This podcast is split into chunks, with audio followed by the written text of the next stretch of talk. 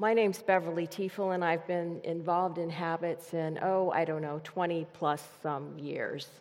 Um, I love studying God's Word and just gleaning all the nuggets of truth that the Lord has for me to learn. I've been married to my husband Jerry for 47 years, and we have four children and nine grandchildren whom we adore, all of them, of course.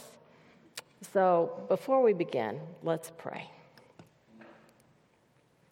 Oh, Father God, thank you for this morning that we can all gather here to study your word. Thank you for the examples of godly people that you give us in your word to show us how to be obedient to you and loyal companions, even in the midst of difficult circumstances. Please bless this morning and may it bring you and you alone glory in all we say and do. In the precious name of Jesus, our Savior. Amen. So last week, when Diana was teaching us, um, 1 Samuel chapter 19, David had fled to Samuel in Ramah only to have his location reported to Saul. And Saul tracked him down in Ramah, with God intervening and then causing Saul to prophesy, as well as all the other messengers he had sent to Ramah, saving David. So today, in our many chapters we had to read, um, in chapter 20, David goes back to Gibeah to seek out his loyal friend Jonathan. So, like Diana, when I was researching this uh, companionship and, and the information about David and Jonathan, I was surprised to learn about the age difference between them. I had always assumed they were of similar age, you know, like buddies. But what we have found is that there seems to be at least 20 years between their ages. So if David was 20, Jonathan was, you know, 40. So seeing that to me changed the dynamics of their relationship. I now see their relationship more of like a mentor or an older brother relationship. But no matter, David and Jonathan were kindred spirits for their faithfulness in the Lord. Jonathan typified a true friend in the Lord. And it's obvious that he already knew in his heart what Jesus said was the greatest commandment. You shall love the Lord your God with all your heart and with all your soul and with all your mind. And he said, The second is like it you shall love your neighbor as yourself. Because that's how Jonathan felt about David. In chapter 18, verses 1 and 2, it reads, The soul of Jonathan was knit to the soul of David, and Jonathan loved him as his own soul. Or the NIV, I kind of like this better. Jonathan became one in spirit with David, and he loved him as himself. So Jonathan obeyed God and was willing to sacrifice his own life. John 15, verse 13 says, Greater love has no one than this, that someone lay down his life for his friends. Now, Jesus was talking about himself in this passage, but this was the attitude that Jonathan had towards David. He risked his own life to save David. What a provision God made for David to have such an encourager mentor, and trusted friend. So, again, back to chapter 18, verse 3 Jonathan made a covenant with David because he loved him as his own soul. So, a covenant is an agreement between two people that involves promises on the part of each other. The Hebrew word for covenant means betweenness, emphasizing that relational element. A covenant is a permanent arrangement that covers a person's total being. So, what do we know about this covenant between David and Jonathan? It was obviously a covenant of loyalty based on their friendship and on their commitment to God. In chapter 20, verse 8, David says, For you have brought your servant into a covenant of the Lord with you. And we're, we will see that they let nothing come between them, not career paths or family problems. They actually drew closer when their, their friendship was tested, and they remained friends until the very end. Chapter 20, verse 16 says, Jonathan made a covenant with the house of David, saying, May the Lord take vengeance on David's enemies. And Jonathan made David swear again by his love for him, as he loved him as his own soul. I wonder if Jonathan realized when he said this at the time that David's enemies would include his own father, Saul. So, chapter 20, as we begin, begins with this conversation between David and Jonathan. And it seems as we read this that Jonathan is really unaware of all the attempts Saul had made on David's life in chapter 19. So it reads as this Then David fled from Naioth in Ramah and came and said before Jonathan, What have I done? What is my guilt? And what is my sin before your father that he seeks my life? And Jonathan said to him, Far from it. You shall not die. Behold, my father does nothing, either great or small, without disclosing it to me. And why should my father hide this from me? It is not so. But David vowed again, saying, Your father knows well that I have found favor in your eyes. And he thinks, Do not let Jonathan know this, lest he be grieved. But truly, as the Lord lives, and as your soul lives, there is but a step between me and death. Then Jonathan said to David, Whatever you say, I will do for you. So as we go on, we read they devised this plan involving the new moon festival to test Saul to see what his true attitude is toward David. So, as the story goes, Saul would not miss David until the second day. And then, note, Saul doesn't even call David by name, but he uses more of a pejorative term, son of Jesse. So he doesn't even have any affection for him at all.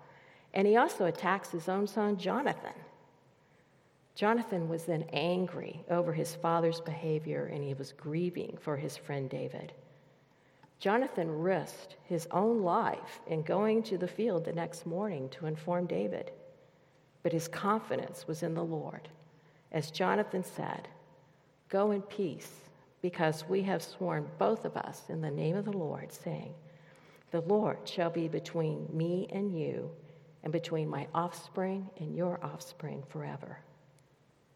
You know, David kept this covenant with Jonathan in protecting the house of Jonathan.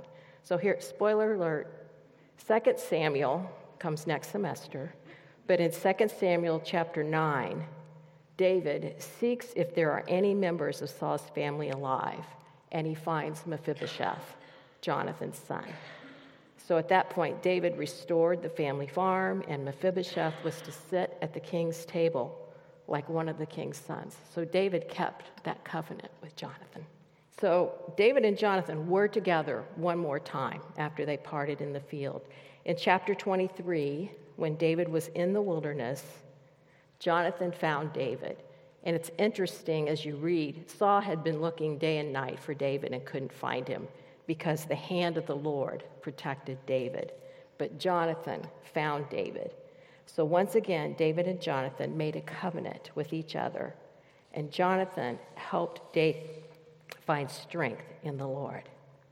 He assured David that he would be king and Jonathan would serve him.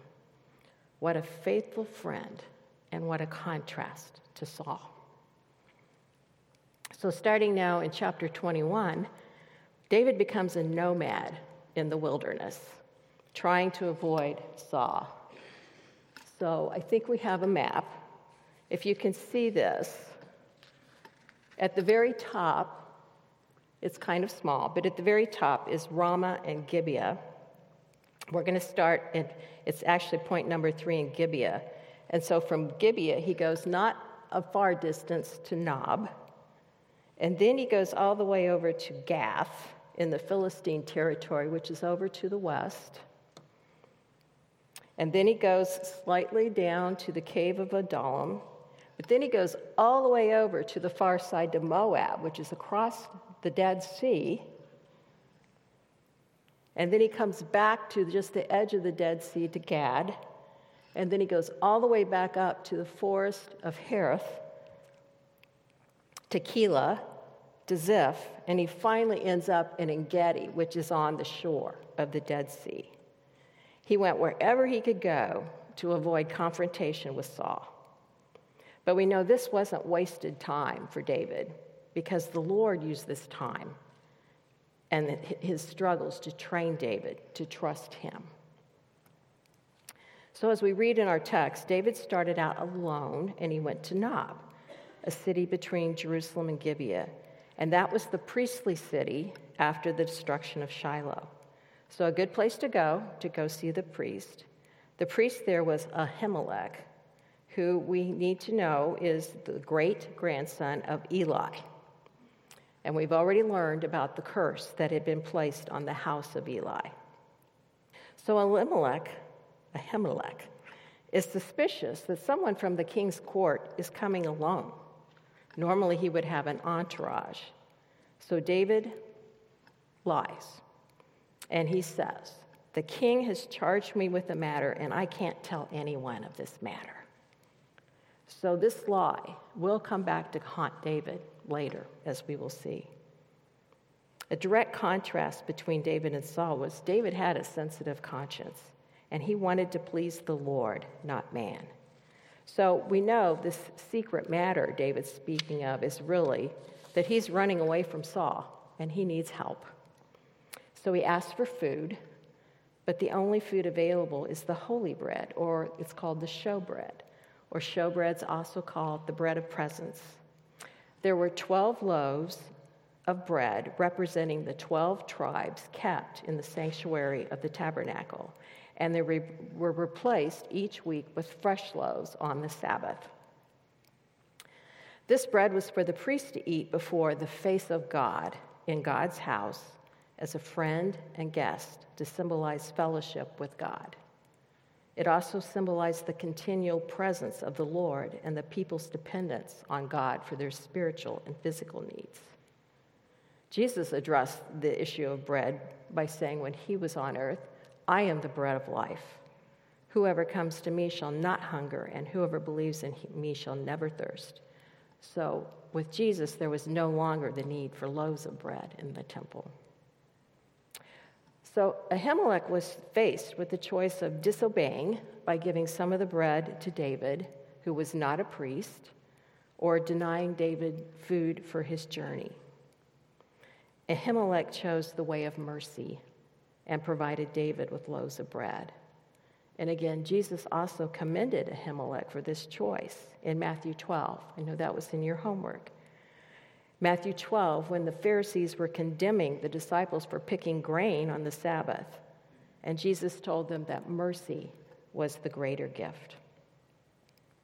David also asked if there's a weapon there, and he receives Goliath's sword. Now, I'm picturing this. I, I, will say I'm a visual learner, visual person, so I'm going, Goliath was nine feet nine inches tall. His sword had to have been very large, right? So, do you think that this wasn't going to stand out with David, that he's carrying this huge sword? Anyway, he was given his sword. So, from Nob, then David goes to Achish, the king of Gath. Now, think about this, ladies. This is in Philistine territory. And um, as I was telling the leaders yesterday, I want it's one of those things that a mother says to her children what are you thinking? Why would you go to the enemy territory? Um, they know who you are. Um, and especially with Goliath's sword, Gath is the hometown of Goliath. So as I pondered this, the only thing I could come up with is that he thought Saul wouldn't go there after him. He thought he would be protected from Saul and he would be safe there. But the Philistines recognized him. And it even appears that they were holding David because verse 12 says that David was afraid, so he feigned insanity before him so he could escape. So while David didn't have traveling companions at this point, we know he wasn't alone. He knew God loved him and was with him wherever he went. So, as evidence of this, this he penned Psalm 56 which has the subtitle, When the Philistines Had Seized Him in Gath. So Psalm 56 says, Be gracious to me, O God, for man tramples on me. All day long, an attacker oppresses me. My enemies trample on me all day long, for many attack me proudly. When I am afraid, I put my trust in you. In God, whose word I praise, in God I trust. I shall not be afraid. What can flesh do to me? All day long they in- injure my cause. All their thoughts are against me for evil. They stir up strife. They lurk. They watch my steps as they have waited for my life.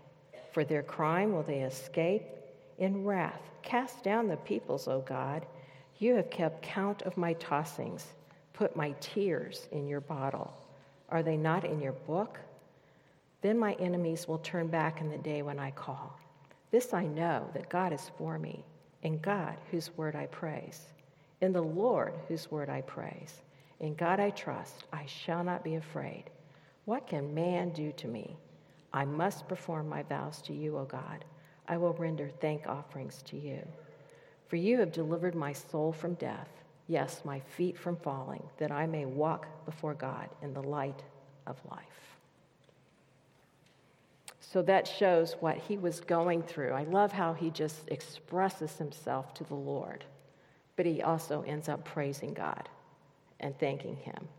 And then also from his escape from Gath, he praises the Lord in another psalm, which was Psalm 34, which was read earlier today.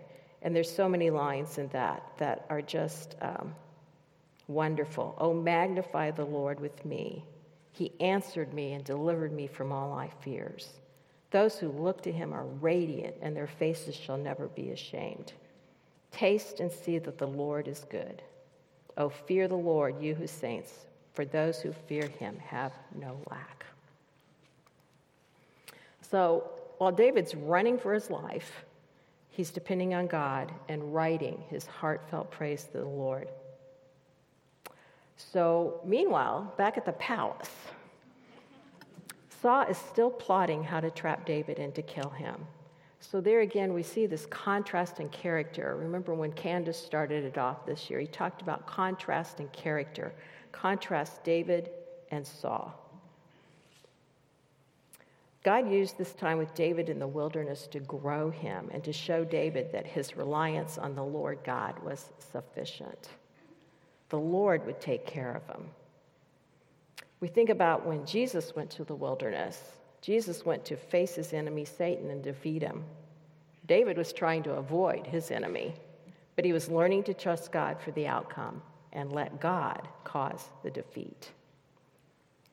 So we're talking about the wilderness. So let's see the map. Or the, this, this is the wilderness. I said, I'm visual. I have to see, okay, where was David wandering? So this is the terrain that David was going through. It's very unforgiving, it's mountainous, it's desert, there's forests, it's rocky, it's desolation. And it also looks to me like if David is out there wandering around by himself, he might be seen if there's anybody else around. But this is kind of where he wandered. So from Gath, he moves on to the cave of Adullam. And he writes a prayer again while staying in the cave. He's physically alone, he's in a cave, and it's possible he might have been a little bit discouraged at this point. But he wrote Psalm 142. With my vo- voice, I cry out to the Lord. With my voice, I plead for mercy to the Lord. I pour out my complaint before him. I tell my trouble before him. When my spirit faints within me, you know my way. In the path where I walk, they have hidden a trap for me. Look to the right and see. There is none who takes notice of me. No refuge remains to me. No one cares for my soul. I cry to you, O Lord. I say, You are my refuge, my portion in the land of the living. Attend to my cry, for I am brought very low.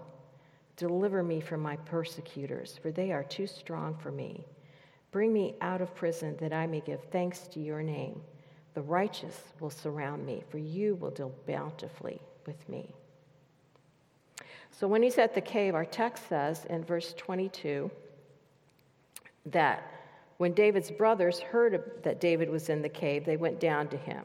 Now, here's my wonder. I'm sorry, I always ask questions.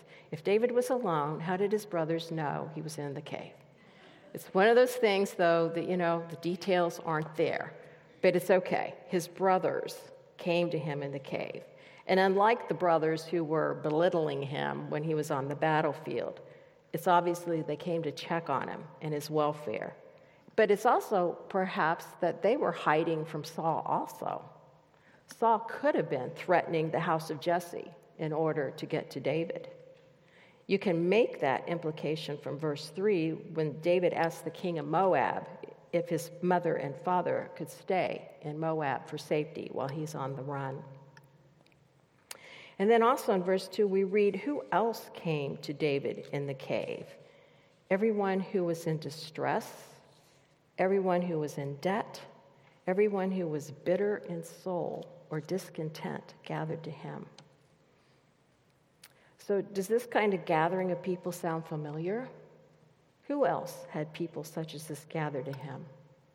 We know David is a type of Christ. He prefigures what Christ would be like.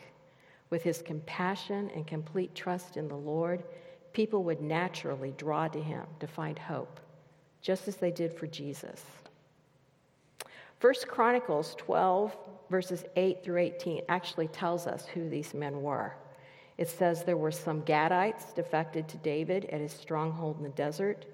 They were brave warriors, ready for battle and able to handle the shield and spear. Their faces were the faces of lions, and they were as swift as gazelles in the mountains. These Gadites were army commanders. Other Benjamites and some men from Judah also came to David in his stronghold. David received them and made them leaders of his raiding band.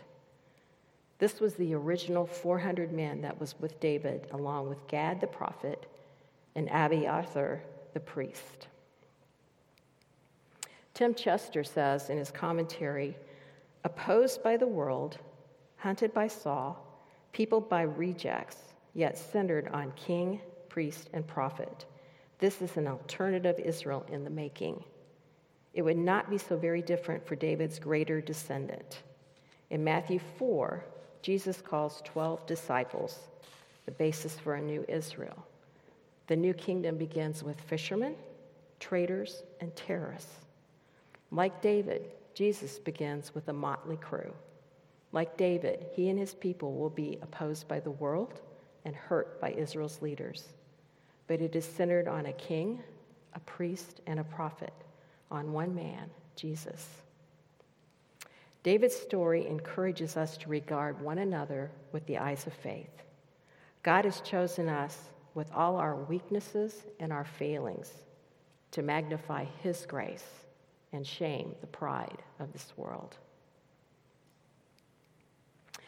So while David's hiding again and gathering his band of warriors, Saul's having a little pity party for himself and wondering why no one informs him of anything.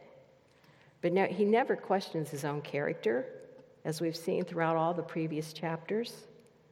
Of course, there's always one character who will play up to whatever side will reward him for his unscrupulous deeds Doeg the Edomite, who completely sells out Ahimelech the priest.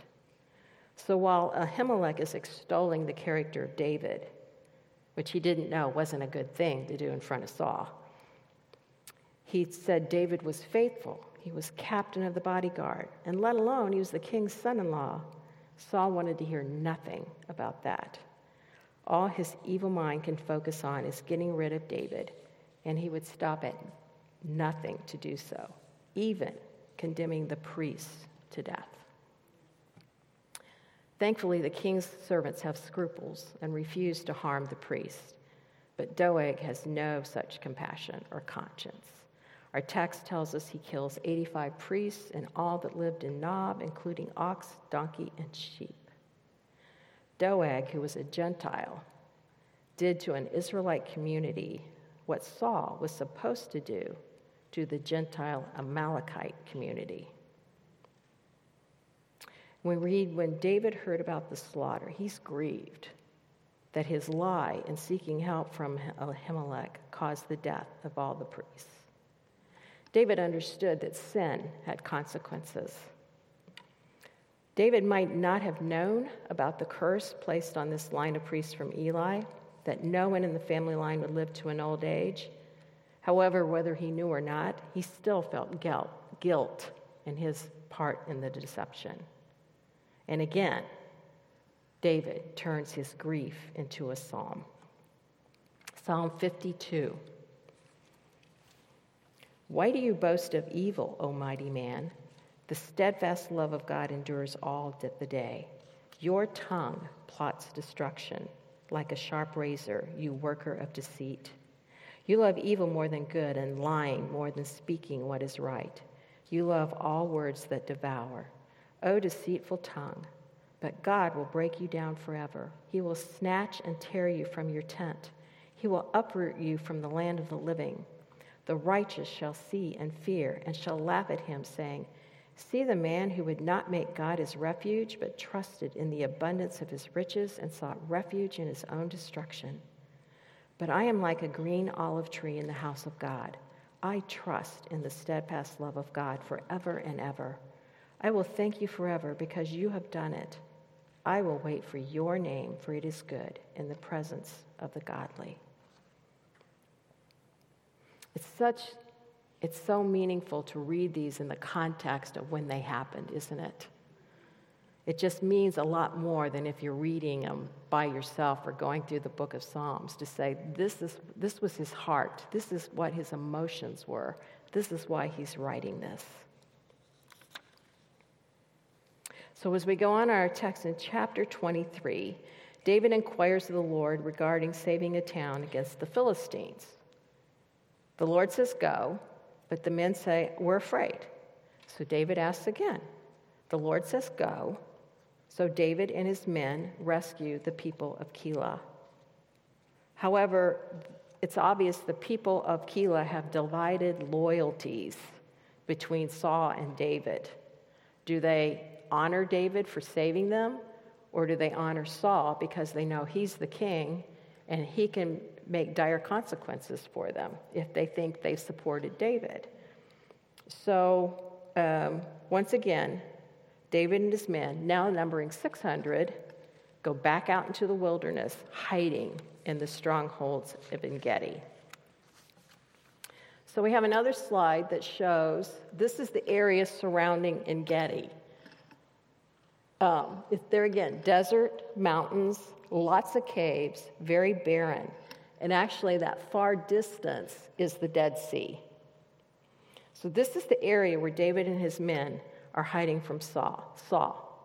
Saul and his 3,000 men who's coming to look for him. So it says they came near to the wild goats' rocks. And this is an area where actually wild goats are living. And there are many caves. Um, but how is it that Saul chooses the one cave where David and his men are hiding. So you can also get a picture of how deep and how large these caves are. If David and 600 men are hiding in the back of it, it's very large. So only the Lord could orchestrate such an event, right? Circumstance for David's sake and for Saul's. So Saul's in the cave, and David's men are encouraging David to harm Saul. And remember when we read from Chronicles, these were warriors, these were fighters, and they saw an opportunity at hand. But David would not, but he cut off the corner of Saul's robe, but immediately regretted it. Why?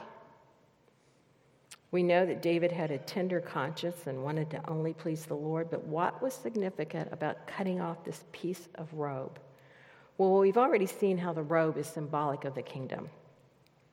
When Saul grabbed Samuel's robe and tore it, Samuel told Saul that the kingdom would be torn from Saul. And Jonathan giving his robe to David symbolized Jonathan was giving up any claim to the kingdom as Saul's son. And now David cutting the robe symbolically indicated cutting off Saul's kingdom.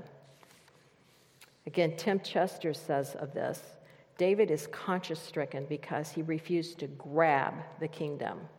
He's willing to live on the margins until God gives him the kingdom. And the NIV here says David rebuked his men and did not allow them to attack Saul. But after Saul goes back out, we find David does then go out to rebuke Saul. First, paying proper respect for the office of king. Note, he bowed and he gave him reverence. But then he pleads his case as innocent, asking the Lord to be the judge. Saul recognizes his sin for the moment and is contrite for the moment. He does recognize David as the future king and requests, like Jonathan, that his offspring or his family line not be destroyed. Saul had no idea that David had already promised Jonathan that would be true. And then we have sort of an anticlimactic ending to chapter 24. Saul went home, okay? And David stayed in the stronghold. It's all this, and it's just kind of like, okay, another day. But David proved to be the more godly man in waiting for the Lord. So it says, David stayed in the stronghold of Engedi. So this is what the outside of Engedi looks. But if we look at the next slide, we'll see what the inside of Engedi looks. The outside's rocky, dusty, and dry. But this is where David and his men were staying. This is the respite God gave them. This is, Jerry and I were very privileged in 2019 to go to Engedi in Israel. And it was, um, it wasn't easy getting there. It was a quite difficult climb, boulders, rocks, dirt. But when we got there, the thing we noticed, it was just so refreshing.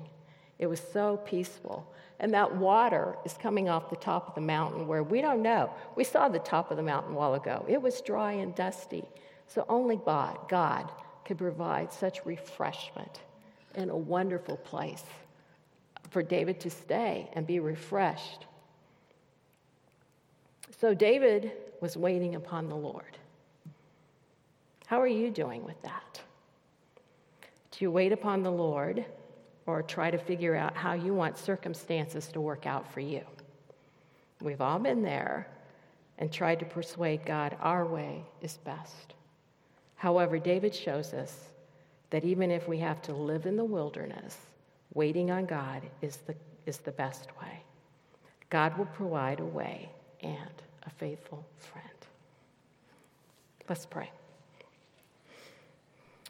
Father, I just thank you for faithful friends who come alongside us. And thank you that you provide the way when there seems to be no way. Lord, I just ask your blessings on the rest of this morning, and we praise you and thank you. In Jesus' name, amen.